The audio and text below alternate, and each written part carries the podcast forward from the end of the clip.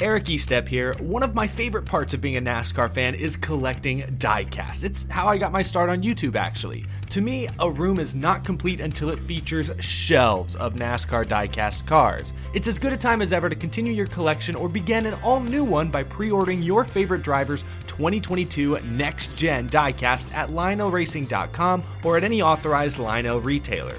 Lionel is the official diecast of NASCAR, and don't miss Lionel Racing's NASCAR Authentics diecasts at a Walmart or Target near you. Not only is Lionel the official diecast of NASCAR, but they're also official supporters of the Out of the Groove podcast network. So what are you waiting for? Head to lionelracing.com to order your favorite driver's 2022 diecast. In the very early days of NASCAR, there weren't any fancy markings on race cars, really. There was a number, of course, and if a driver was lucky and team owner was lucky, a sponsor name could be found on the back quarter panels of their race car. Sometimes sponsorship came from the form of, say, auto parts from local car dealerships.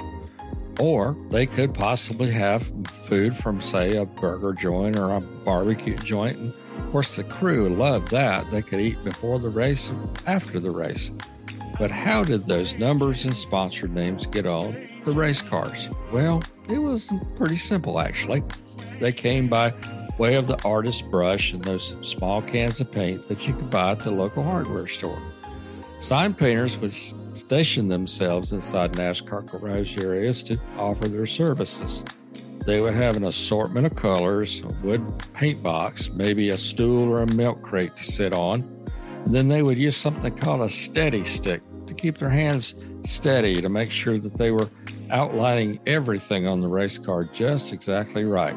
Oh, and let's not forget about that little tiny bit of liquor and maybe a little bit of turpentine.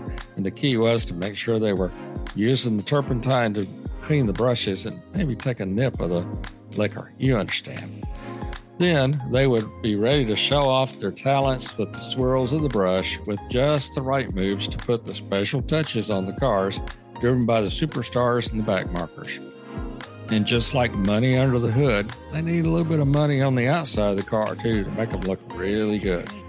In some cases, the paint wasn't even good and dry before the green flag waved, some tracks like Darlington and say Martinsville or say Asheville Weaverville hmm, didn't matter all that much. They were going to get skin up pretty bad anyway.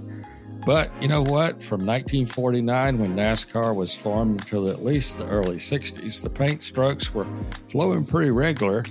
That is until someone came up with a bright idea to print decals for numbers and hood horsepower markings. After all, doing what was faster made the most sense, especially when looking at 55 to 60 race schedules that took drivers and teams around the country throughout the week and on short tracks, and then the big super speedways on Sundays.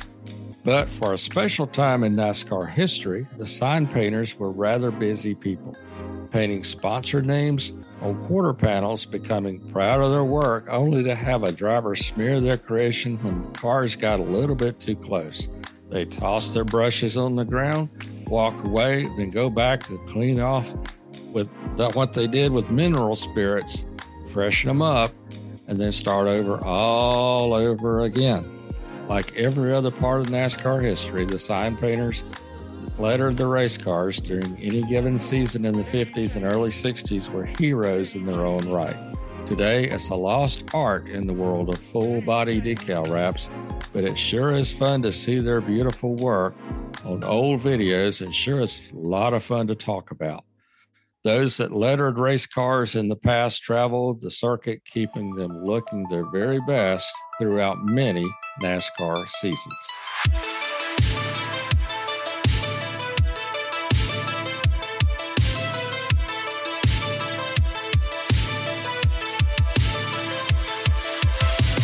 Hey, everyone, and welcome to another edition of No, it's not a Lifetime in NASCAR podcast anymore. That's right, we are changing the name because we're going to broaden our horizons. We're going to become the Lifetime in Motorsports. And we obviously will still make NASCAR as our predominant series, but there's we've had so many comments and, and uh, suggestions from fans and listeners about wanting to get other drivers and, and team owners, crew chiefs, uh, people like that from other forms of motorsports like uh, IndyCar, NHRA, Formula One, etc. So this is even though this is episode number 76 of what used to be called a lifetime in NASCAR, and it is now episode 76 of a lifetime in motorsports. So, as usual, I'm Jerry Bonkowski along with my good buddy Ben White, and we have got a great special guest today. He's retired, but the man still is busier than he's ever been. Former NASCAR historian Buz McKim. Buz, thank you very much for joining us. And um, I'm going to turn it over to, to Ben because you guys go back so far. But I'm looking forward to talking with you today because we've got so many great stories to, for you guys to exchange, talk about car numbers, car lettering, uh, you know, the, the way the sport kind of evolved. I mean, you were there, you know, through the 60s, 70s, 80s, 90s, and then, of course, you retired a couple of years ago. But um, uh, Ben, I'm going to turn it over to you. And um, Buz, uh, thank you very much for joining us. And I'm going to keep quiet and let, but, let Ben take over now. well, thanks, Jerry. And, and I echo what you said there. Thanks so much, Buz, for for being with us today. And I, I, have to say that Buz has forgotten more than I know. Let's just put it that way. He's a great historian of NASCAR, and just what an honor to have you well, with us today, Buz. Thank and thanks for joining us. My, my honor. Yeah, well, thank you. And you know, as as Jerry said, one of the topics we wanted to talk about today was how we see so many of these race cars over the years, of course, that have had door numbers and top numbers and sponsors on the sides. And it's such a fascinating story as to how all this came about in the very, very early days of NASCAR, actually 1949, uh, June 19th. Uh, 1949 was the first race in NASCAR history over in Charlotte, not Charlotte Motor Speedway, but Charlotte Speedway, a little small uh, bull ring, if you will, over off of Wilkinson Boulevard. And of course, when you got 36 cars or 40 cars or 25 cars, not like two football teams or basketball teams, uh, one wearing white and one wearing red, you had to have some way to identify those 25 or 30 or 40 cars. And so, of course, you had to put a car number on there and some kind of way to, and sometimes it was X's and sometimes it was letters and whatever the case may be, most times numbers. And so you're sitting there thinking, hmm, what do we do? Well, to back up just a smidge further, you had to go into the uh, in those days in the kitchen and sit at the kitchen table and say, "Pass the potatoes, honey. I'm going to take the family car over to the racetrack and and race the car." Now you had one of two responses to that. She either either didn't hear you, or she said, "What the hell are you thinking?" But anyway, you got one of those two responses. Yeah. And so, so if you did get the car to the racetrack, you had to put some kind of marking on it or some kind of number. And very early in the in the mix, you pretty much went to the local shoe store, mm-hmm. and if they had white shoe polish, and you can correct me if I'm wrong here, Buz, but you would put the number on the car that mm-hmm. NASCAR gave you mm-hmm. or issued to you. And you would put that on there with the white shoe polish. And then after that, of course, you would tape up the headlights and uh, get get the old belt out of the closet that didn't fit the waistline any longer, and you would tighten that around the doors so the doors wouldn't open. Right. That's right. And so uh, from there, then you would if you're a religious type, you would get on both knees and pray. And you would pray, please, God, let me get this car back home without any scratches or dents. That was the next thing you did. But back to numbers, you would uh, put a number on there that NASCAR issued with you. But we were talking off air. And back in the 1950s Southern 500, some of those, all the cars actually, when they got to the racetrack, and we're talking Buicks and Olds and Kaisers and uh, Fords, predominantly Fords and Cadillacs and Buicks and all these cars that were multicolored cars, they took laps around the Darlington Raceway and didn't have a number on them. And we saw some footage I did recently of these cars. Uh, and the names of the drivers back in those days, of course, Speedy Thompson and Bill Rexford, who was the 1950 champion, uh, 23, 24 years old. Uh, they they drove the cars around that treacherous, what was then a 1.25 mile Darlington Raceway that was extended to 1.366 miles later on. But they took the cars around there and they didn't have numbers on them. And uh, then later on, before the weekend race on Monday, Labor Day Monday, issued uh, NASCAR issued numbers, and either they were put on with uh, shoe polish or they had sign painters, and they came in and put uh, the numbers on there. I guess with uh, paints that you know Buz and I've talked about those types of paints that were very forgiving, meaning that you could wash them off, mm-hmm. right? That's right. And uh, so anyway, I could I, I, could talk forever, but Buz uh, has a great historian, and maybe he could add into some of this. But some of those early cars had uh, numbers on them that NASCAR issued, but some of those cars were on the track before. Uh, you know, on the track, and then later on they got numbers, right, Buz? That's right. That's exactly right. Yeah. And so, yeah, it was just so interesting how this has evolved uh, as far as car numbers and how they were issued. But back in the very early days, though, these, you know, we uh, the drivers would get to the racetracks and and they didn't know what number they were going to run until NASCAR said, "Okay, your number."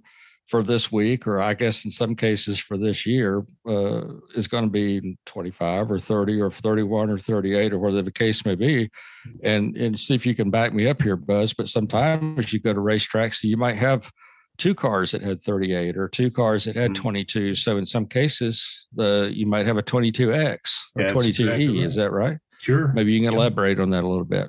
Yeah, yeah, they might put an X behind it or or a one in front or behind it, that sort of thing. One twenty one or two twenty one or something like yeah. that, or two eleven, and um, so yeah, uh, you could request your numbers too, like you can still mm-hmm. today.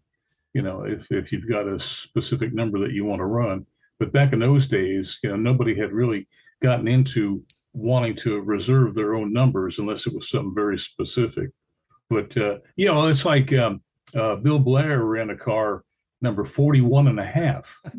and uh, he ran a half for most of the 1950 51 wow. season. That's interesting. And, and I, I, wonder, uh, I mean, why I wonder why 41 and a half. I mean, that, that's I've never seen that before. Mm-hmm. Interesting. I didn't know that. Yeah, it's the only time I'd ever seen that, as a matter of fact. And a lot of your West Coast drivers had A's, had uh, their number and an, and a, um, a, a letter behind it or a three digit number too. There was a lot of three digit numbers mm-hmm. out west. Yeah. And you know, too, Buz, I mean, back as late as the mid 60s, you know, we saw Dan Gurney running the Wood Brothers car, the 121 mm-hmm. car, and he won, I think, four times using that 121. Of course, if you're a, like you said, if you're a Winston West driver, uh, to to sort of distinguish you as a Winston West or a, Winst, a Western driver is what I'm trying to say. Mm-hmm. Then they would put a, a, third number on there, and mm-hmm. of course that was very prominent uh, among the Wood brothers. I think Parnelli Jones ran three numbers uh, with Bill Stroppe's cars, if I'm mm-hmm. not mistaken. Yeah, also, that's right. Yeah, 115, right. Oh. But you know, backing up to uh, back in the early days of of sign painting. I mean, it's it's a lost art, really, and and a lot of people don't realize this, but you yourself had uh, painted uh, a lot of the cars uh, back in that era, some prominent race cars. I just wonder if you could share some of that with our yeah. listeners and how that came about. Sure. Well, I I was going to be a race car driver, and when I was about fourteen, I'd saved my money, and there was a 55 Chevy sitting down the road that was just sitting next to a house, had a roll cage in it and all of that. And I checked into it, and the guy wanted to sell it to me for 50 hmm. bucks. and he said that the engine was blown. So we went ahead and we drug the thing home, and my dad started playing with it. He was a mechanic, and he realized that the distributor cap was on backwards. So we changed the distributor cap around, and the wow. darn thing cranked oh. right up. And we drove that thing for three wow. seasons. And I was only 14 at the time but uh, we painted it uh, white, and Ray Fox was my hero at the time, the white with the mm-hmm. red number three. So I, I couldn't afford anybody to letter the thing, so I did it myself, and it took me about a week. And uh, that's the first car I ever lettered. And uh, somebody saw it and said, "Hey, that looks pretty good. How about doing mine?" And you know, somebody else said, "Hey, how about doing mine?" And that was a, literally about a thousand cars ago. Wow. And I, I've done, I guess, close to a thousand cars motorcycles, and racing boats. My goodness. So, um, and uh, some great cars, some real museum pieces too. The, uh, the the Sumar Special that is sitting in the Museum of Arts and Sciences in Daytona, the streamlined car that Chapman Root owned. I was fortunate enough to do that car. I was very, very proud of that machine. And uh, there, has been some good ones. I've, uh, what's really fun is cars I've done years ago when they would bring them back to the NASCAR Hall of Fame and put them on display. It was almost like a reunion, you know, uh, of, of, these cars that I did years ago. So, but have you done? Have you had any formal training doing this, or you just taught yourself? no, I just picked it up. Wow. Yeah. yeah just just one of those things. And uh, when I was only about maybe seven or so, my dad had a gas station up in Pennsylvania, and he had a Jeep that he used for road service. And I remember he had a guy come in one day and letter the Jeep up, Bob and Bill's Gulf, King of Prussia, Pennsylvania, and all this. And man, I just thought that was about the coolest thing, you know. And I always knew I could do that. So finally, I, I finally had to do it, and it worked out real well. And, and I made a pretty good living at it too. I used to do all the work for the local Coca-Cola company here in town and the Embry-Riddle Aeronautical University, and had oh, some wow. pretty big hmm. accounts mm. over the years. Wow! So I never knew that. I never yeah. knew that. So, so the historian of the NASCAR Hall of Fame has a second life, and few people knew about it. And the one car I knew about was the. Correct me if I'm wrong here, but wasn't it the 1974 Purolator Mercury of David Pearson? Is that the yes. right car? Well, the way that came about, I was doing some artwork, and I'm, I'm really kind of a, a commercial artist by trade, even more so than the sign painting. Mm-hmm. But there was a company called Motorsports Marketing that was a sister company of Daytona Speedway. And they would handle the racing end of different corporations like Purolator and Permatex and the Army and um, oh, Valvoline and all that. So I was kind of like their in house freelance artist. I would do artwork for them. So in 1974, Purolator was coming out with a new logo, and the Wood Brothers were changing to the Montego and so Purolator wanted something new, something different. And the Wood Brothers were very, very reluctant to change anything because they've been doing so well with Pearson. And they mm-hmm. said, nah, you know, if it ain't break, don't fix it. You know, yeah. one of those deals. So I had to work between Purolator and the Woods and come up with something that everybody would be happy with. So that's where we brought the red down around the windshield, down the center of the hood. The line down the center of the hood became the L for Purolator. And then the red branched out and went around the nose of the car. And uh, the blue line on the Purolator logo went all the way around the car, and you know some subtle changes, but just enough to make everybody happy. Wow. So I did that in late '73, and then they kept that paint job for a number of years. And the car that uh, that won the Daytona 576 was my design, but I didn't actually paint that particular car. That was all decals. But um, I had just moved to San Francisco, and I was sitting in the appliance department at Sears in a mall out there and watching the Daytona 500 on TV. And here comes Petty and Pearson off the fourth turn, and they're smashing into each other, and the cars are spinning. And Pearson goes ahead and kicks a clutch in and lump, lumps across the uh, uh, start finish line at about five miles an hour with my paint job on it. Man, I just about came unglued with Sears. That's cool. Why weren't you in Daytona? You should have been there, buddy. I, well, I just moved to San Francisco. I thought I was going to make a killing out there. okay. Wow. Well, that's cool. Let me let me back up a bit, yeah. history wise.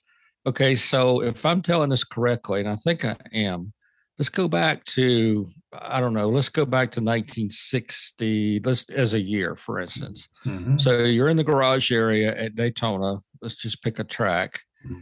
and you've got a garage area full of cars, and let's say someone gets into the first turn wall. So, I think I'm right about this you have sign painters say one two three sign painters in the garage or mm-hmm. they're they're just there in case somebody gets in the in the wall or someone comes to them say leonard wood or glenn wood say hey we picked up a sponsor we want to paint on the back of the car or say mm-hmm. the quarter panels of the car so they're there just for that reason right because oh, yeah. this is kind of before common. decals right yeah very common that you'd have uh, itinerant sign painters i among them uh, just wandering through the garage area waiting for an opportunity to make a couple of bucks. Wow. Well, okay. So the so tell me about the type of paint that that you're talking about because you've said to me, and I have a real interest in this kind of thing. It's sort of a lost art now mm-hmm. because we have such a prominence in. Well, actually, I started saying decals, but that's even not as prominent as the wraps today in yeah, the cars. Right. The wraps but, are amazing so you but you said and i said it earlier in the podcast it's basically a paint that's very forgiving in other words what i mean by that is that you're tooling along and you're, you know, you're trying to wear, I'm being funny here, but trying to spell the word stop and you spell it S P O T. Mm-hmm. Yeah. oh, like, yeah. We've been there. oh, I messed that up. So what do you do? So you just take a, a water, is it like a water based? No, it's, it's enamel. It's, it's, oh, it's enamel. Okay. Enamel based paint. But uh, what you want to do is when you're working in an, uh, an environment like the pit area where you know people are working on the cars, bumping up against the cars, and you got to get mm-hmm. that paint to dry quickly. And some of your colors don't dry as quick, like your maroons, your reds. It takes a long time for them to dry. So what you want to do is instead of using turpentine or mineral spirits to thin the paint, you want to use gasoline because mm. the gasoline evaporates very quickly and your paint sets up a lot quicker. And the car you know, th- that sign isn't going to be on the car that long anyway. They, they just have to get it through the race and get it back home. So you go ahead and carry a little bit of gasoline with you. And, uh, and that works out pretty well that way. So, so pardon my ignorance here, but how do you keep it from getting into the paint itself? In other words, how do you keep it from getting into the paint scheme itself? Mm-hmm. Like you've already painted the car red and white, for instance, and the back right. quarter panel is white. How do you keep mm-hmm. from messing up the white? Yeah. Oh, that's easy enough. That's no problem. Yeah, the, the paint is very forgiving. Uh, you can take it off real easily with a little bit of mineral spirits or paint reducer or something like that. Okay. And um, what most of your automotive paints are acrylics, or even back in the old days, you had uh, enamel with hardener and all that. And the paint that the sign painters use is a very, very mild enamel, so it doesn't have a lot of heat to it, and you don't have to worry about hurting the paint underneath where the lettering's going. Uh, it's no problem there at all. It's a mm-hmm. very rugged paint on the car and not so rugged that you're using it on the lettering. here's here's a I'm sorry, Jerry. I'm just one more quick one. I'll turn it back to you. But did you ever run into a situation? I'm being a little bit funny here, but did you run into a situation where you had a paint a sign painter who was really he eh, really proud of something he did, and then he's like, voila, this is awesome. And then he goes out, the driver goes out and just kills it. and then he comes back and fixes it again. Mm-hmm and he goes back and kills it again. You ever run into that? Yeah. Where no, not me personally, but I've seen that happen a few times. and uh, like, they wonder stop. why sign painters drink. You know, it's like stop messing up my paint. Yeah. I just fixed that, and there you go, back into turn two again. And yeah, you know, what'd you do that for? Oh yeah. So yeah, I mean, I, I just think it's fascinating back in those early days, and the I guess the fit because you saw a lot of that kind of thing you know, if you go back and look at the early vintage um, f- films, say of Darlington, uh, say the 57, 58, 59 Southern 500s, mm-hmm. th- there's some very colorful paint uh, markings on the cars, like the numbers and the sponsors and the, the shadows of the quarter panel sponsors and stuff like that. And uh, to me, it's just interesting uh, all the work that has gone into some of those sponsor markings. You know mm-hmm. what I'm mm-hmm. saying? And oh, then sure. you know they then they bring them back to the garage all torn all the pieces like that and i noticed on the hoods of some of those like i noticed the car that uh, curtis turner was driving in the 57 Southern 500 for Smokey Yunick, and it said mm-hmm. 245 horsepower on the hood. Mm-hmm. And you know how uh, ornately lettered that was. It was just kind of cool to see. Of course, he wadded it up uh, on the back stretch, and you had to look through the grill and through through the hood, you know, to see his way back to the garage area. And it's like, man, I hate that because that was such a nice paint scheme on there. Oh, I know it's, it's, sad because a lot of that uh, paint work is really beautiful works of art. Mm-hmm. And you know, some of the guys were really like uh, you know Michelangelo's of the of the sign brush, more or less. Yeah, yeah. Uh, okay, Jerry, I'm I'm through rambling here. I'll turn it back to you a little bit.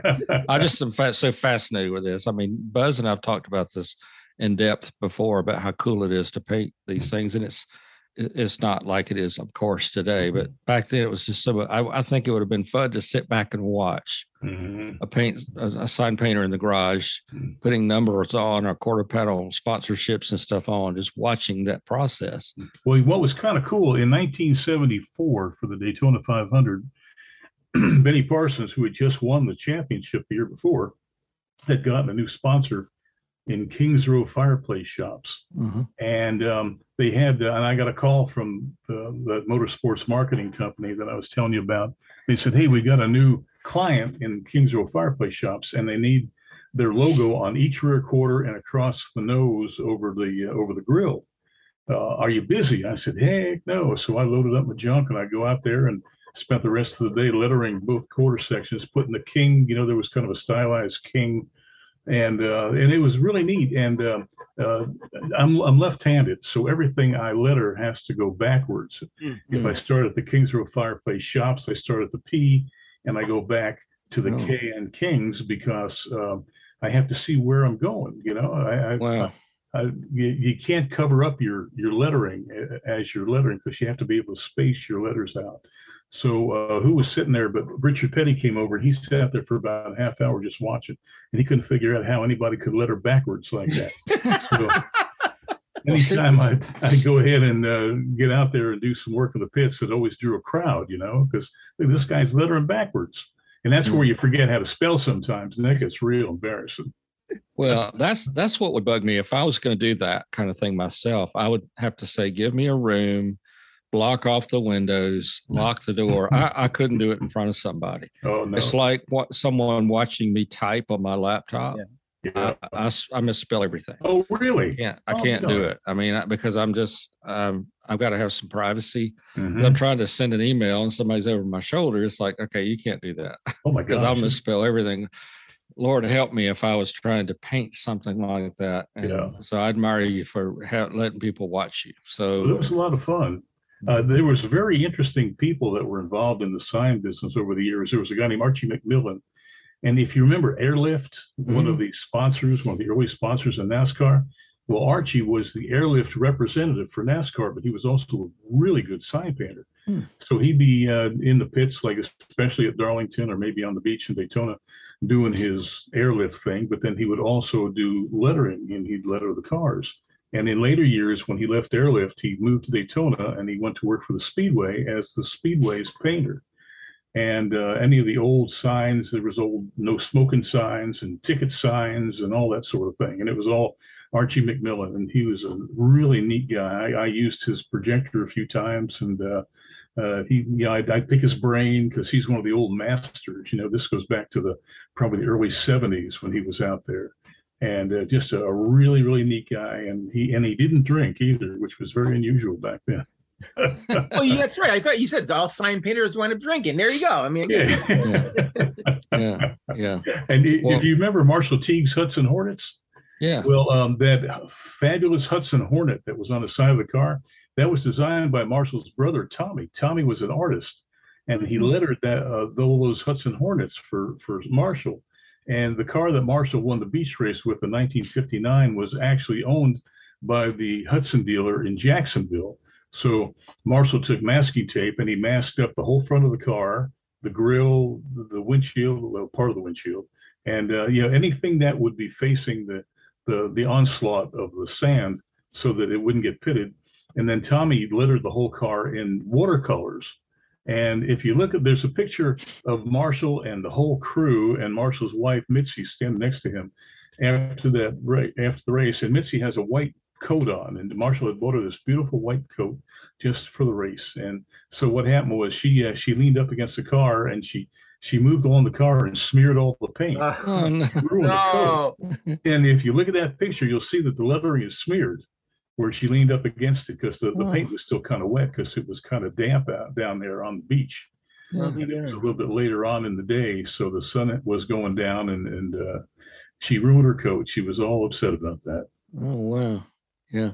I've got a print here hanging in my office. I believe it was Dan McCrary, I think was the Oh, artist. Dan McCrary, he was Yeah. fantastic. Yes. Yeah, and it's of the Hudson Hornets with Herb Thomas uh, about a half a car length ahead of uh, Mhm, the Marshall T car. Oh, of Dan's one of the. Beautiful, Definitely. beautiful watercolor. Those two cars, but uh, Yeah. but yeah, um, just uh, and I'm sorry, Jerry. Go ahead. I've, I've cut you off every time in the past 15 minutes. So go ahead, Jerry. It's all right. Plus, I, I have a couple questions for you, and this one is something that has I've I've been confounded by this. Probably I've been covering NASCAR for almost thirty years, and I have Mhm. never been able to get an answer for this. So maybe you can give me some clarity on this. You know, I've covered all other major professional sports, and invariably, when one athlete's talking about another another athlete, more often than not, not they'll say their last name or their first name or what have you. But in NASCAR, it's very unique in the sense that a driver will say, well, the 31 or the 15 or the 70, or you know, they don't refer, they don't say the driver's name, they say the car number. Mm-hmm. Is there is there kind of like a history about how that kind of began and evolved? Because I mean, I, I have noticed though, especially in the NFL of late, last few years, where sometimes players will say, "Well, you know, the 51, uh, you know, he he uh, he, he stiff armed me or something like that." I mean, mm. and that's hmm. kind of you know, you know, kind of taken off the, from what NASCAR did with its numbers. But I mean, mm-hmm. how did that whole thing kind of start, where the drivers start referring to the car? I mean, the, the other drivers by their car numbers. Did you know that? Yeah, no, I don't know how that began. was probably out of frustration with the other guy, you know, right. most likely, and if he was trying to explain it to the uh, to to his crew yeah, that, that damn number 51 ran into me, that sort of thing, you know, or if he's if he's uh, speaking over the uh, media, right. you know, to kind of help clarify that. If somebody didn't know the name, they definitely knew what the number was. Right, right, right. So I'm just speculating in that situation, you know. Okay. Oh, oh here, here's something interesting too. Uh, uh, one one of the greatest names in racing. His name came about because a sign painter screwed up.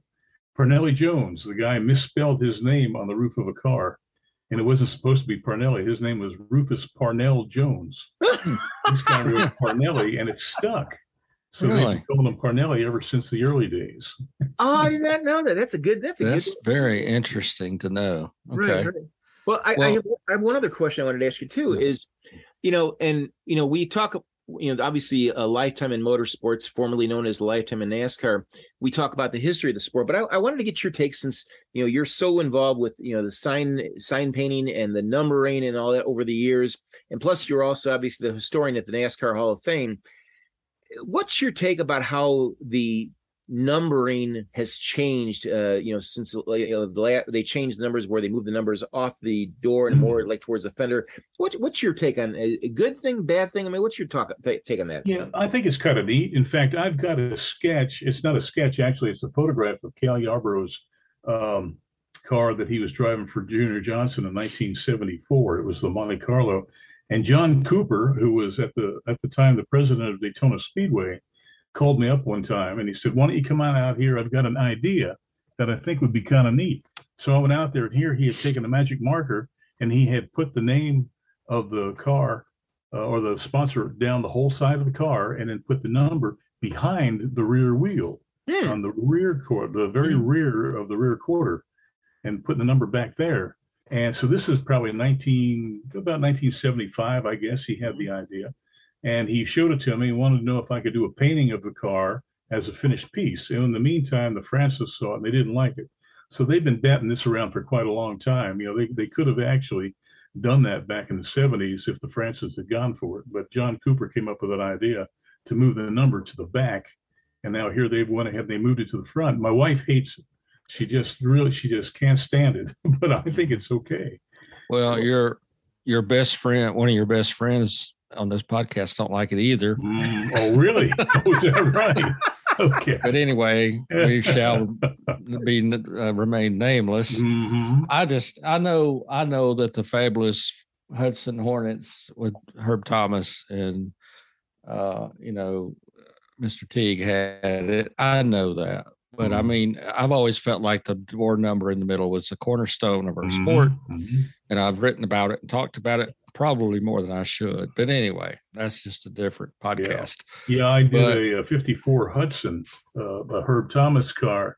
And man, they went crazy with the numbers back then. They had a big number on each front fender, you know, where they have them now. They had a huge number 92 on the rear trunk.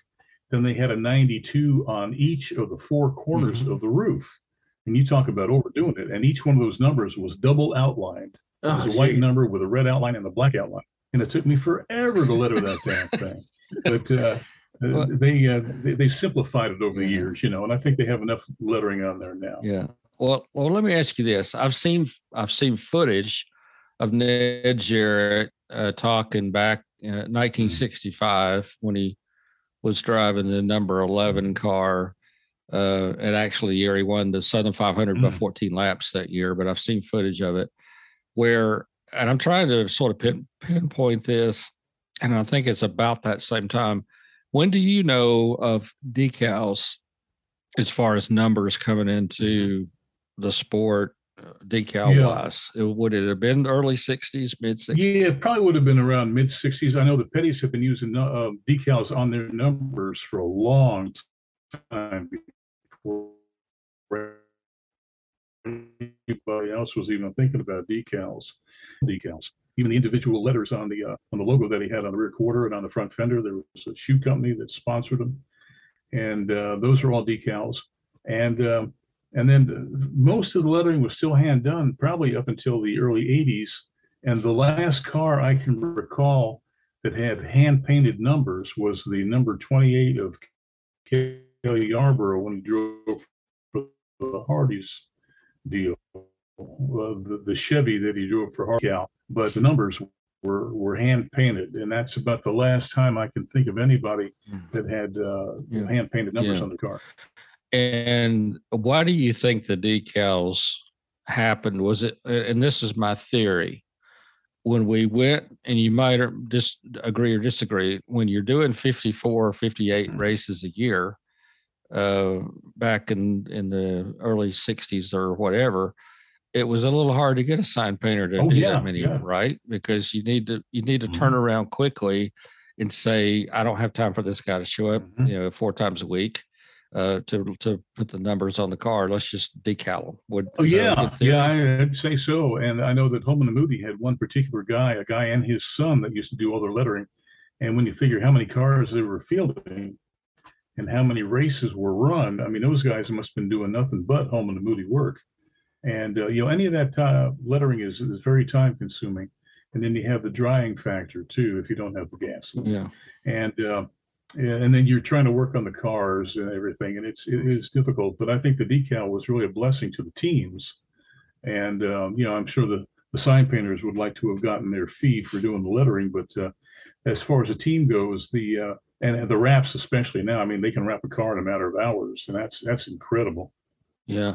Well, I, that brings up another good question. When when you're lettering a car in the '70s, I mean, roughly, you know, what kind of time frame were you looking at from the time you're you know you're getting your paint prepared and such and you're sitting down on a milk crate whatever you Yeah. had to do to the time it's the guy's putting the thing in reverse leaving Yeah. the garage i mean what kind of what kind of time frame Well, a lot of it looking at? depends on the the amount of lettering that's on the car. yeah and uh, the style of lettering too. Some styles of letter take takes a lot longer than your regular brush stroke or something like that, or your block.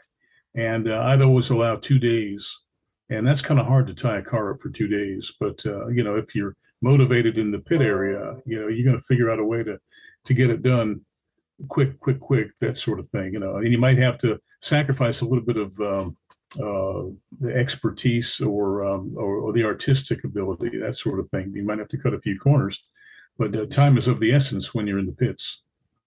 Yeah. You know, Buz, one thing I was wondering about, um, you know, as the evolution of the cars have, have gone and the, you know, the paints and the signs and all that, you've been, you've been there, you know, almost from the beginning, you know, in terms of painting cars and then you became a historian in that, you know, looking at where the sport is at today uh, and looking at where it's come from, um, I've got to wonder. You're in retirement now. You're still painting, so you're not really retired per se. I, I, I mean, do you do any kind of? I may, maybe I may have the wrong term here, but the Mhm. freehand uh, uh, painting. Do you do any like artwork or anything? Oh, like- sure. You do. Yeah, yeah. Oh, absolutely. Yeah, I still have a couple of commissions right now. There was a fellow who just donated a car to the museum here in Daytona. Uh, it's a little Pontiac Tempest that Paul Goldsmith drove in '63 in the the Continental race at Mhm. Daytona, and he beat all the uh, Ferraris and the Corvettes with this little Tempest. So the guy wants me to do a portrait of that. And then I've got a couple of other paintings that are kind of sitting there, a couple of commissions that I got to get my thumb out of my ear and get them done. And uh, uh, I'm I'm about as busy as I want to be. Then I just got the call yesterday from Len Wood that he has, he's going to have that other car ready in October. So we'll be coming up there for a couple of days. And he said, I can drag it down to you. I said, Oh, no, my wife wants to get out of town. So we'll go ahead and we'll go on up to Mooresville. We'll go ahead and litter that car. It'll take me a couple of days to do that probably. Mhm. So you are And, uh, ki- you are kind of like the Picasso or the Michelangelo of NASCAR, so to speak. I mean, the way you, hey, you want to be my manager? hey, I'll give you ten percent. well, I'll be there. You know? Yeah. It's Yeah. funny. People look at the artwork and the sign work, and they say, "Man, if I could paint like that, I'd make a million bucks." And I tell them, "You show me how to make a million bucks at this, and I'll give you fifty percent." yeah. Well, well, here's a question for you. I mean, this might be an elementary uh, or maybe uneducated question, but it's interesting to me, I guess, to ask it. Is Is there a, a one particular brush number or a brush that you use the most, or is it a bunch of different brushes that uh, make up what you do? In other words, is there do you have a favorite number of brush like a number four or a number five or something is that the, the go-to gun that you shoot out of your holster Yeah, or what yeah. Well, most of the time, the, the lettering you're going to do on a car with your, your big brush, uh, you know, your big numbers, you're going to have to probably a three quarter inch, maybe a one inch brush uh-huh. for doing that sort of thing. And um, then for the lettering itself, probably a number six would work out pretty well. And the, the there's a planned obsolescence on these damn brushes. You just about get them broken in, and they die on you, and you got to throw them out. Uh-huh. and then you got to keep trimming them and it, it's it's kind of an art right there just trying to keep these brushes alive. Because you, you fall in love with a brush and oh man you know when, when it dies it's like losing a member of the family. And it, it's just uh, kind of a sad thing when that happens. But uh, uh, they're made out of squirrel hair most of the brushes and um, uh, you can uh, you know they run maybe 20 bucks a piece somewhere around there uh, you know, your, your number, uh, let's see, your, your inch brush is going to run you probably 25, 30 bucks. And, but you know, you make your money back out of it, but you're only as good as your equipment. Same way with a mechanic. He's only as good as the tools he's got. Right. So you want to go ahead and get the best paint, get the best brush, and you'll be able to give them the best job. can can you get um are you talking months or a year or it depends on um you know i'm just i'm interested in this how do you, i mean how long can you get out of a brush Well, it depends on how much you use it. yeah You know, like when I was really well and away, when I uh, when I was working, you know, like 18 hours a day for weeks at a time, you know, I might wear a brush out in a month Sure. or so. yeah And then when you're done with it, you got to make sure you use the right oil. You got to keep them oiled up so that they don't stiffen up on you. And then you've got a little uh, piece of metal that you cut and in a kind of a, a 90 degree angle with a little notch in it. And you want to go ahead and lay the brush, the handle in that little notch, and then spread the brush out on the uh, the metal. And uh, that way it always holds its shape. And you don't want the, the edges to curl. And you know you don't want uh, you don't want to get uh, any hairs stuck together. That's miserable. And you want to make sure you get all the paint out of the ferrule. So uh, you know, it's it's kind of a science unto itself, really. yeah. Okay one more and i'll get i'll let jerry chime in again. I'm just fascinated by this. This is so much fun to talk about. Yeah. okay you've done uh, two a two part question. Uh, roughly how many cars have you lettered race cars have you lettered?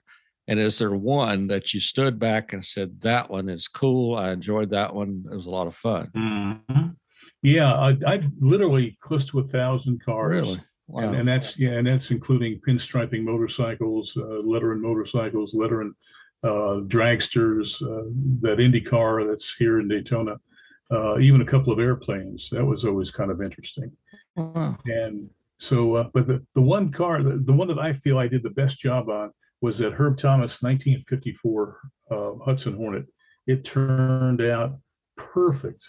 Huh. And there's others that are very similar to it that I'm very happy with and very proud of. But that one there, that was just a real special deal. It took about three days to do.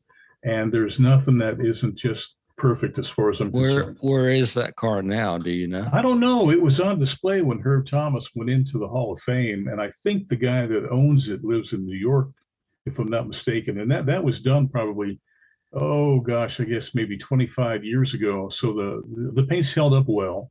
You know, the in fact the, the the lettering has held up better than the paint on the car itself. Huh. Interesting You know, one thing I'm I'm gonna, you know, when reporters or historians or pretty much anybody that's involved in racing get together, obviously they like to talk shop, they like to compare notes. One guy in particular, and sadly he's no longer with us. But I, I I'm curious, even though his um, genre was different in the sense that he was more of a uh, applied painter of you know uh, you know not only like program covers but also like uh, you know guitars at you know Nashville for the winter that kind of thing. Mm. Obviously, the late mm. Sam Bass, one of the greatest guys I've mm. ever sport. Love the guy, absolutely loved the man, and you know such a great mm. loss to the sport. When you and Sam got together, did you guys ever talk shop? I'm I'm curious. I mean, did you ever talk oh, about painting designs yeah. and, and how to do things, that kind of stuff? Yeah, uh, all the time, all the time. Yeah, uh, uh, Sam and I, we had a mutual, uh, what do you want to call it? A mutual admiration society. Mm-hmm. I just saw the world of him, and uh, I was amazed at what he accomplished. It's something that I was never able to do, you know, to make a really good living out of it. And uh, but I always admired his creativity too. His um, his compositions that he did in his paintings were tremendous, and the creativity, I just thought it was great and um, and a couple of his cars were probably two of my favorites. You know, the Bobby Allison car that um, uh, that Bobby was hurt in, unfortunately, but that gold and white uh, Miller High Life car, the Buick, was just one of the prettiest cars I'd ever seen. Mm-hmm. And you, you, have to admire him for the uh, for the uh, Rainbow Warrior of Jeff Gordon too. Right. I mean, that was a, a totally iconic car. So uh, yeah, I, I, really miss Sam too. I, I always enjoyed talking to him. Yeah. Yeah. Well, you know, Buz, I mean, you've done so much in this sport uh, as far as just the history alone, a walking encyclopedia of of knowledge about NASCAR, and then and then the second chapter of your life, and of course, is the, the lettering of so many of these iconic race cars that won so many races, and that's the sort of the side of of your life that a lot of people don't know about, but I mean, just the you know knowing that you lettered the David Pearson number twenty one car and the Benny Parsons Kingsrow car, mm-hmm. and I just think it's fascinating that that you've you've done so much in this business, uh, and I admire you tremendously. I mean, you and I are have been longtime friends on the history front and long time mm-hmm. just great friends. Yes.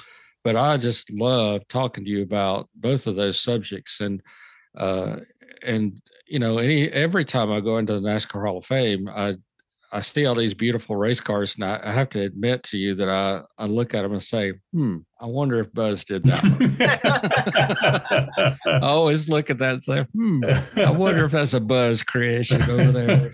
but you do a tremendous work on these race cars, and also you're a great asset to our sport and a great brother to me too. I appreciate well, you. Thank you. I, I, I, admire you too and what, what you guys are doing, and I think it's fantastic that you're you're able to uh, to capture this aspect of the sport, and I really admire that. What Thank you. Yeah, Buz, what do you consider yourself? I mean, do you consider yourself uh, a painter first and a historian second, or a historian first, painter second? I mean, how, or how do you kind of kind of quantify? You know, because you've had such a great career. I mean, a fantastic mm-hmm. career. I mean, and, yeah. and on both sides of the fence, so to speak. Yeah, whichever pays the most, I think, is what I'll be this week. yeah, nowadays I'm a historian. Yeah, yeah. that's kind of the motto across the board for all of us in this business, really. Yeah, that's for well, sure. I'm, I'm yeah. curious what what have you not done that you would like to still do in you know in your uh, career? I mean, obviously you're you're retired in name only right now because you're so busy and everything else you're doing. But is there something that's still on your bucket list that you would still like to achieve or do? Uh, you know, in the next five ten years or so. Yeah, you know, one thing I'd like to do, which I'll never get to do because I don't do it anymore, was uh, I would I always wanted to letter a Formula One car. I mm. think that would mm. really be neat. Mm-hmm. That would really be cool. I've done Indy cars. I've done a lot of sports cars, prototypes, and things. You know, for the 24 Hours of Daytona and all that. But but an F1 car that would really be a, a kind of a feather in my cap, I think. And I, I, don't think I'll ever get the opportunity to do that. Mm-hmm. Well, I've got an idea for you. You started off your career wanting to drive race cars. So what you do is you pick a car that you've lettered somewhere along the way with a ton of history, mm-hmm. and then see if somebody will let you drive it at one of these, um, you know, functions like at VIR where mm. you know you're not going to wreck it. You just want to drive it, right? Oh yeah, yeah. There you go. so take that take that Herb Thomas car you were talking about, and yeah. look the guy up and say, Yeah, I'd like to drive that car. I'd see what he says. I lettered it. How about let me drive it? See what he says. Kind of cool. Yeah. Well, here's the, here's an, here's an even better idea. I, am sure you've probably heard of the um, the Lemons series. Where oh, like, I love that. I want yeah, to. I mean, you'd be perfect. I mean, you, you could do your driving, you could do your painting, you'd have you cover all the whole the whole gamut, if you will. Still, yeah. You know? yeah. there you go. It's got to be a bucket That is list. something I want to do before I I kick off. Definitely, I think we ought to get together and just get our own racing team. You know, I think that'd be super. Yeah, for sure. Let's do it. You know, I'll put in my fifty cents. How about you guys? Yeah, I got five bucks right out of my pocket. Hey, there you go. Okay. I think Yeah. I got about seven eighty here, somewhere around there. But you know, we we've kid about this, but think think back to that what I said early in the beginning of the podcast. And I don't know how your wife would feel, and your Jerry, your wife would feel, but I know how mine would feel when you walked into the the kitchen and said, "Honey, I'm going to take your 2020 Chevrolet Impala or your whatever, and I'm going to take it down to the local racetrack and race it." I mean, think mm-hmm. about how those guys. What kind of response would they get? Because the Oh, oh cars that we talked about initially, they were cars right out of the driveway Yeah. And they as we initially talked about you'd get the shoe polish and put that number on there and Mhm. i just couldn't imagine having that conversation could you really Oh my gosh! Well, you know, Tim Flock told the story about the first Cup race that uh, you know that they had back in '49. yeah and he didn't have a ride. And there was a guy who had come to the track. He and his wife, they had their brand new car, and they offered that car to Tim. The guy's name was Mr. Elliott, and um, and Tim used that car and ran that race, and it was their own own personal car that they drove to the racetrack in. And then there was another guy named Craig Mellinger. Craig was a starter up in New Jersey back when my dad had his car, and Craig was very, very uh, flashy. He had uh, white pants and white shoes and a silk shirt and a beret. He wore a beret. He was quite the dude, you know. yeah So anyway, he had a had a brand new Ford, and they were short one night for the races, and uh, so they put a, a word out. Anybody who wanted to uh, uh, get in the race, you know, they they were accepting cars. So Craig, he of course he had to flag the race, so they went ahead. and They turned the car over to some kid, and the kid stuffed the thing, tore it up really bad. So they went ahead and um, then hooked it to a wrecker, and they took it down on Route 17, a few miles down the road, where fence posts were knocked down, and Craig called the cops and said that his car was stolen. and they call him back, Mr. Mellinger, I'm sorry, we found your car and uh, it's destroyed. Oh no, not my new car. So Yeah. the insurance Well, that- company gets paid off on it. yeah well that kind of fits the same categories when frank mundy drove his personal car in the southern 500 in 1950 or i'm sorry it wasn't his personal car it was a rental car Uh-huh. and uh, he he drove it in the 1950 Southern 500, took it back to the rental car place and said, "Boy, the front end on this thing sure is out of whack. Look at the front tires." I'll get I'll get my boys, I'll get my guys right on that. We need to fix that. and you know, he it didn't tear up the car, but the front end, the front tires, he he was pretty well bald when he took them back. So you Well, know, same sort of stuff. thing. really? And, and Frank Mundy was another one that was, you know, snappy dresser, but he was, uh, he won three races, but you know, lots of characters back in those days. Oh man, sure. you're not kidding. Uh, you know what's interesting? Ray Fox. uh, He had a son named Danny who was a very, very good artist, was a good sign painter, and he used to letter all Ray's race cars, those white number threes. Hmm. And then uh, Danny was a, a kind of a, a protege to a guy named L.G. Davis. Now, L, LG was a guy here in town back in the, the day when uh, Darrell was driving the uh, Mountain Dew car. On the side of the transporter, there was a complete uh, life-size painting of the Mountain Dew car on the side Yeah. of that trailer. And LG Oh, wow. I remember He was that. the first one to do that. Yeah, he was the very first one to do a portrait of the car on the trailer. And the guy was brilliant. He's still in town too. He still lives in here in Daytona, and now he does uh, glass etching. He doesn't do the sign work much anymore. Mm, But uh, wow. very interesting character. Well, it was, it was a, an, a lost art. Uh, and thanks to you, it's not lost entirely because you're still doing this kind of thing. But to do it accurately, of course, I mean, you do, you're continuing to, to letter the older cars, the the cars for the Wood Brothers and various ones, and it, and and very much appreciated because we don't want to lose that. It's cool, man. it's it's great that you're still doing it. Well, whenever I come up, I'll give you a call, and if you can make your way down to uh, Mooresville, maybe you want to come up, come by Absolutely. and watch, it, you know, watch the operation. I I want to. I I would absolutely clear my calendar to see that. I want to. you find me the the old milk crate, and I will sit on it for sure. I want There's a to story to see write it there, done. Ben. There you go. There's a story for you to write. There you go. Absolutely, I, I would very much love to write that story because I, I just I've never seen it done, and I've I've heard so much about the way it was done in the '60s, and I can just imagine these guys just kind of you know propping up on a pole, close to a pole somewhere in the garage, just waiting on the next guy to scrape it, you know, and and just you know just waiting to to get their job done. And Oh yeah, oh yeah. And- oh, there was a guy named Dick Beebe, and Dick owned the MARC Times, M A R C Times. MARC was the name of Arca early on. Yeah. Changed the name to uh, Arca. So this MARC Times was a Midwestern newspaper, and uh, Dick would come to Daytona every year with his big Ford station wagon with MARC Times on the side, and he'd get his brushes out, and he'd go ahead and do paint. He did all of Cotton, or not Cotton Owens, I'm sorry. He did all of um, a Banjo Matthews cars. Remember that beautiful slanted number 27 Yeah. on the old Banjo Matthews cars. So that was some of Dick's work. And he uh, he would definitely uh, uh, come down to Daytona and he, he you know kind of supplement his income by doing lettering while he's selling his newspapers. Wow, it's amazing to see. I I cannot wait. You so let's stay in touch. You let me know. I want to be there. Okay, it'll be in October sometime. Uh, Great, I'll Buz, be there. Buz, Buz, I, I've got to ask you a question. You know, um, we would be remiss if we didn't talk about this before we let you go. And you know, there's been so many, um, you know, uh, platitudes and and so much praise about how the NASCAR Hall of Fame was built. But you were right there in the middle of it because you were Mm. helped bring a lot of the collection there. You you know a lot of the uh, displays. You you managed to get a lot of the cars involved how how satisfying was it to be the guy? I mean, you know, we we talk about everybody else that was involved, you know, like Winston Kelly and folks like that, but I don't think there would have been. I mean, and I mean this very sincerely. I don't think we'd have the Hall of Fame we have today if it wasn't for Buz McKim. And, and the- Wow, I'm honored. Thank you for that. I really appreciate that. It's the most satisfying thing I've ever done, really.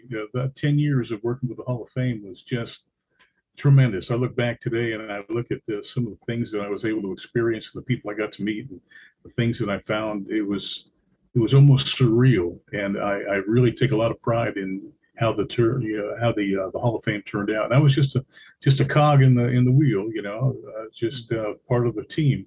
But uh, we had a lot of good people that worked on that team, and uh, and it, I just happened to be you know standing out front. Of course, when you're out front, you're a big target too. You know? right. well, you know, the, the one thing that I admire, you and I, we we did an interview, I don't know, maybe I want to say six, seven, eight years ago, whatever it was.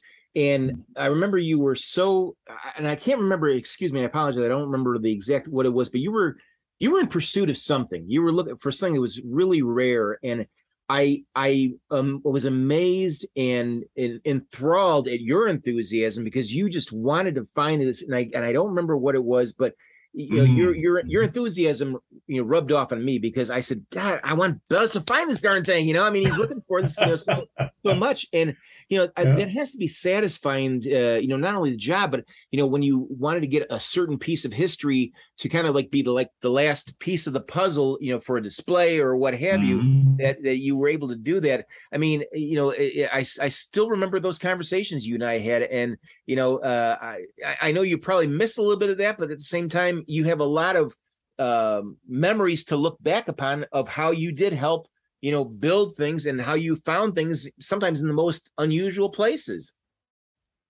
Oh, absolutely. It's amazing. And that item that you were talking about, I remember it's uh, uh, Red Vogts, who gave NASCAR its name. You know, he was uh, the number one super duper mechanic of all time when NASCAR was founded. And uh, his cars won all the big races and all that. Well, around 1953, uh, Bill France wanted to award Red Vogt for his contribution to the sport.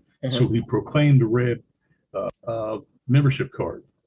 And uh, that that was my holy grail. That's the thing I've been looking for my whole Right. life. And I know Red's daughter, and she doesn't know what happened to it. And you know, people that that knew Red well, nobody knows whatever became of it. And uh, if anybody finds it, man, I'd, I'd beat a path to that door, you know, to see if I can take a look at that thing. But as far as I know, it doesn't exist. Yeah, It's like the Well, one that got away, you might say, right? That's right. That's the one Well- one thing I went after all the time we were at the Hall of Fame that I never found. Anything else I went after, we ended up finding it. Yeah. Well, well, you know, Buz, very quickly, one of the things you told me about I thought was interesting that you were looking for some of Cale Yarborough's uh, uniforms. Mm-hmm. And, you know, he owned the dry cleaning store for years and years and might still own it.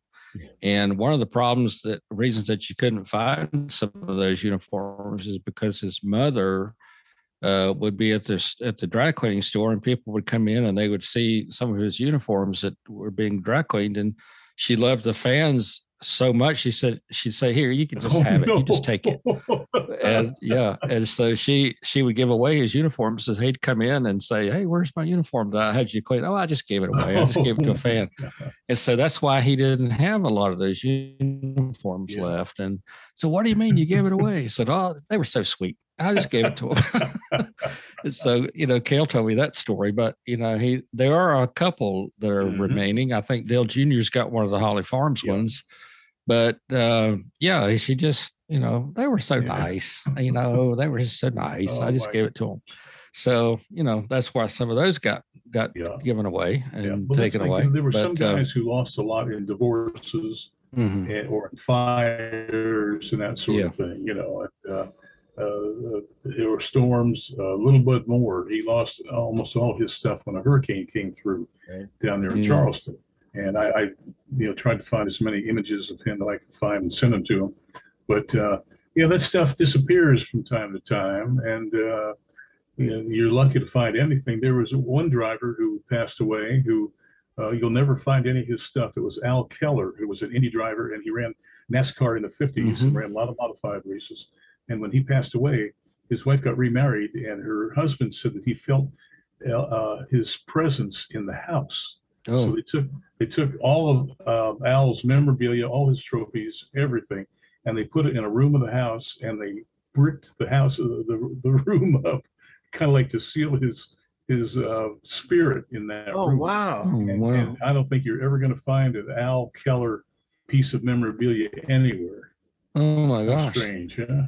Okay. Yeah. Maybe we need to do a ghost stories of NASCAR hey. uh, podcast. There you go. We'll call you back. Oh yeah. Okay. I could have swore we heard Fireball walking the halls of the hall one of these days. well, you know, here's another idea. I mean, given given your history, uh, Buz, and and how much you you've been a historian in the sport, have you ever thought about writing a book?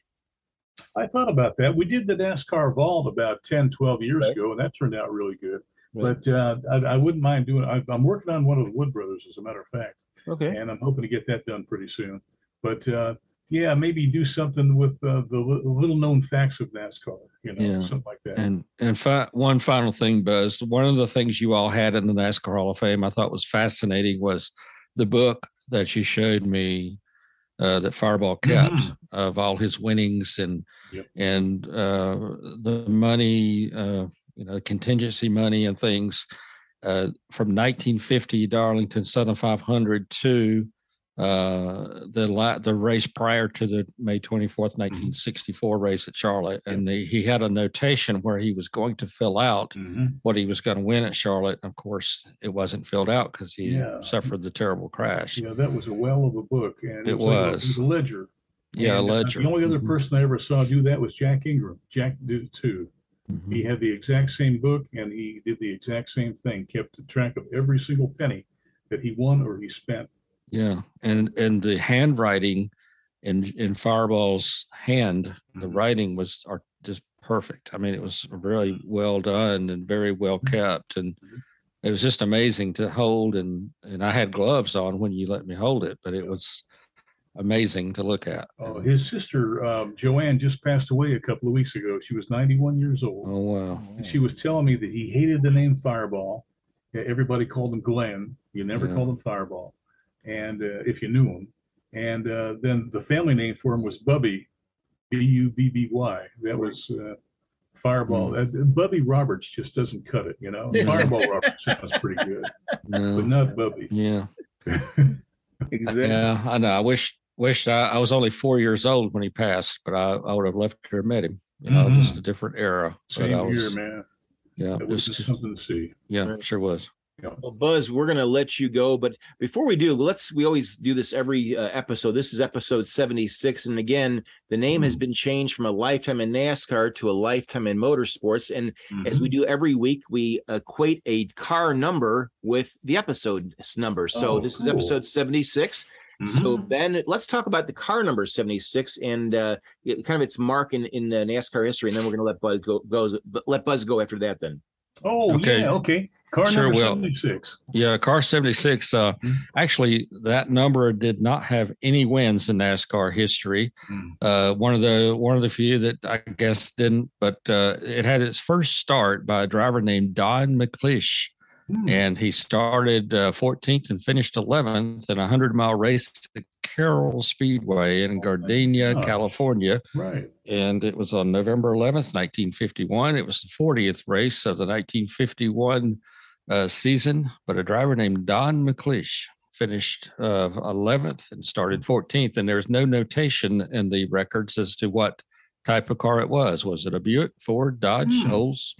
Uh, we don't know, but uh, that's Yeah, the mystery. Well, the number 76 that reminds that I uh, remember that I am thinking of was uh, 1964 Daytona 500. There was a red number 76 that Larry Frank drove, Mhm. and they were doing action films, uh, filming of the race for the movie Red Line 7000. And they had a big camera mounted on the right front fender of this car and on the left rear corner of the car. So you could uh, see the cars coming and going and uh, Larry ran the whole race with these these cameras. No aerodynamic advantage whatsoever. Oh, wow! These are the great Yeah. big, you know, 16 millimeter cameras, and they had them mounted on the car. And he ran the Daytona 500 like that. How about that? Yeah. That's interesting. But you know, the the 76 now, Ben, you know, Ben and, and Buzz, this is something that I don't think we've co- come across yet, Ben. The 76 has not been run in NASCAR comp- NASCAR Cup competition Mhm. since 1994. Oh my gosh! Hmm. And you're gonna love the name of the guy who drove the last three races in that car. Mhm. Gentleman that just happens to be in the Hall of Fame by the name of Ron Hornaday Jr. Oh my gosh! Is that right? Yes, How about yes. that? Holy cow! I mean, Yeah. and I'm going through the list here on racing reference. I mean, other guys uh, who've uh, named the or, or, um, either one time or a few times. We got uh, Bill Cedric, Tommy Kindle, Hut Stricklin was in there. Oh Uh, let's see who else. Ben Arnold was in there. Uh, Larry Oh, Frank, Ben you Arnold. mentioned. Yeah. Um, just going through the list here. Who else we got here? Ben Arnold was in there for quite a long time. yes, he Uh, was. Tiny Tiny Lund actually drove the car a couple times too, as well. So, uh, but yeah, the fact that it hasn't been running almost 30 years, geez. We need, we definitely need to start that racing team, guys. We definitely do need to do that. yeah, yeah, we do.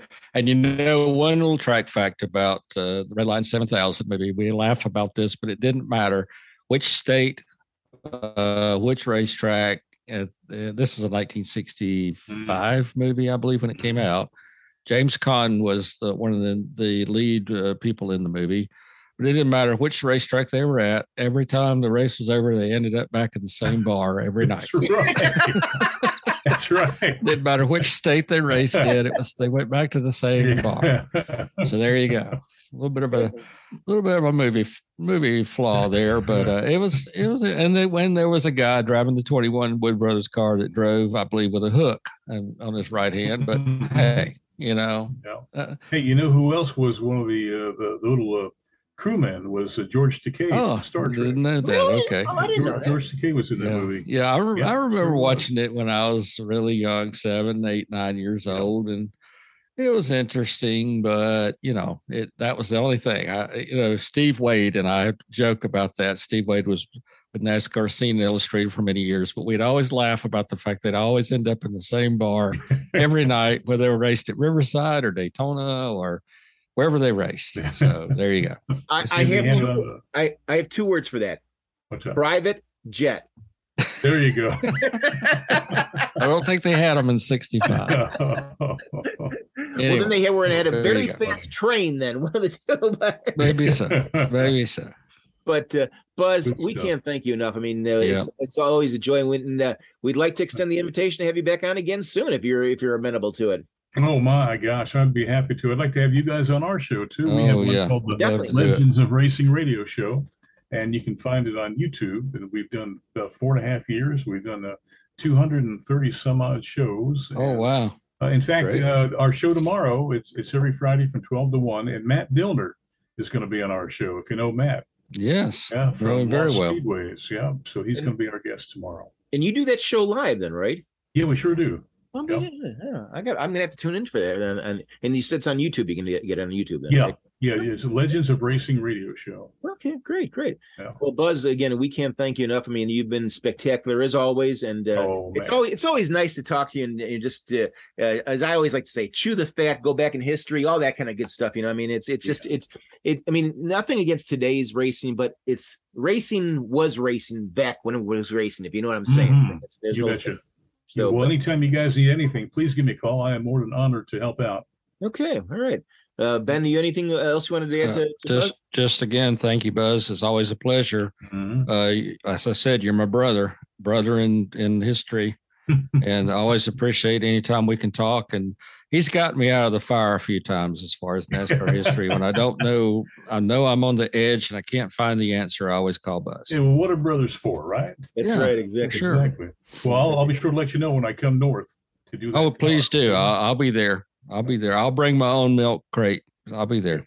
I'm actually going to be in the Charlotte area. I think around um, uh, the Columbus Day weekend, which I think is the October 10th, 11th, 12th, and 13th. I think, if I remember Mhm. correctly. So if you're there, then I might be popping up there too. You never I know. mean, that'd be awesome. We get two for the price of one. There Yes, you go. sir. There you go. I'd All I'd love. I'd love to see it done for sure. right. All right, All right. gentlemen. Well, thank you so much. and God bless. Same to you, Same to you, buddy. God bless Thanks, you. thanks ever so much, Buz. That's Buz McKim, the longtime uh, uh, historian in NASCAR, to NASCAR Hall of Fame, and certainly, uh, you know, uh, I did not know he was he's a, one of the biggest uh, sign and uh, number guys in the business for years, and still doing it today, even though he's retired. He's not retired. He's he's retired in name only. He's right. He's as busy as he's ever been. But uh, great to talk to him, and you know, you can't, you can't find a nicer guy than Buz. I mean, the, the man not only he's got a great personality, but I mean, his his recall, just like Ben, their their recall about history in NASCAR is just unprecedented. You can't meet get anybody that's you know uh, has a better uh, history or recall of history than these two guys. So, Buz, thanks again, and Ben, thank you again as well as as always. Thank you, sir. And, remember, folks, again, starting the, as of this week and going forward, this is episode 76. Like I said, it'll no longer, the show will no longer be called a Lifetime in NASCAR podcast. It'll become a, it'll be called a Lifetime in Motorsports podcast. so if you have the podcast, um, you know, on your favorites, I don't know if you have to change that uh, because the wording's changed or not, but uh, definitely do not lose it. You're gonna. We got a lot of number other guests that are gonna be coming up here in the next several weeks, and a lot of great racing to talk about. Uh, you know, both uh, about uh, where NASCAR's come from, where NASCAR is, where NASCAR's going. So, so for Ben White and also for our guest Buz McKim, I'm Jerry Bonkowski. Thanks everyone. Have a great weekend, and we'll talk to you next time on not only it's not not a NASCAR lifetime in NASCAR podcast, it's a lifetime in motorsports podcast. Take care, everyone. We'll talk to you soon. Show.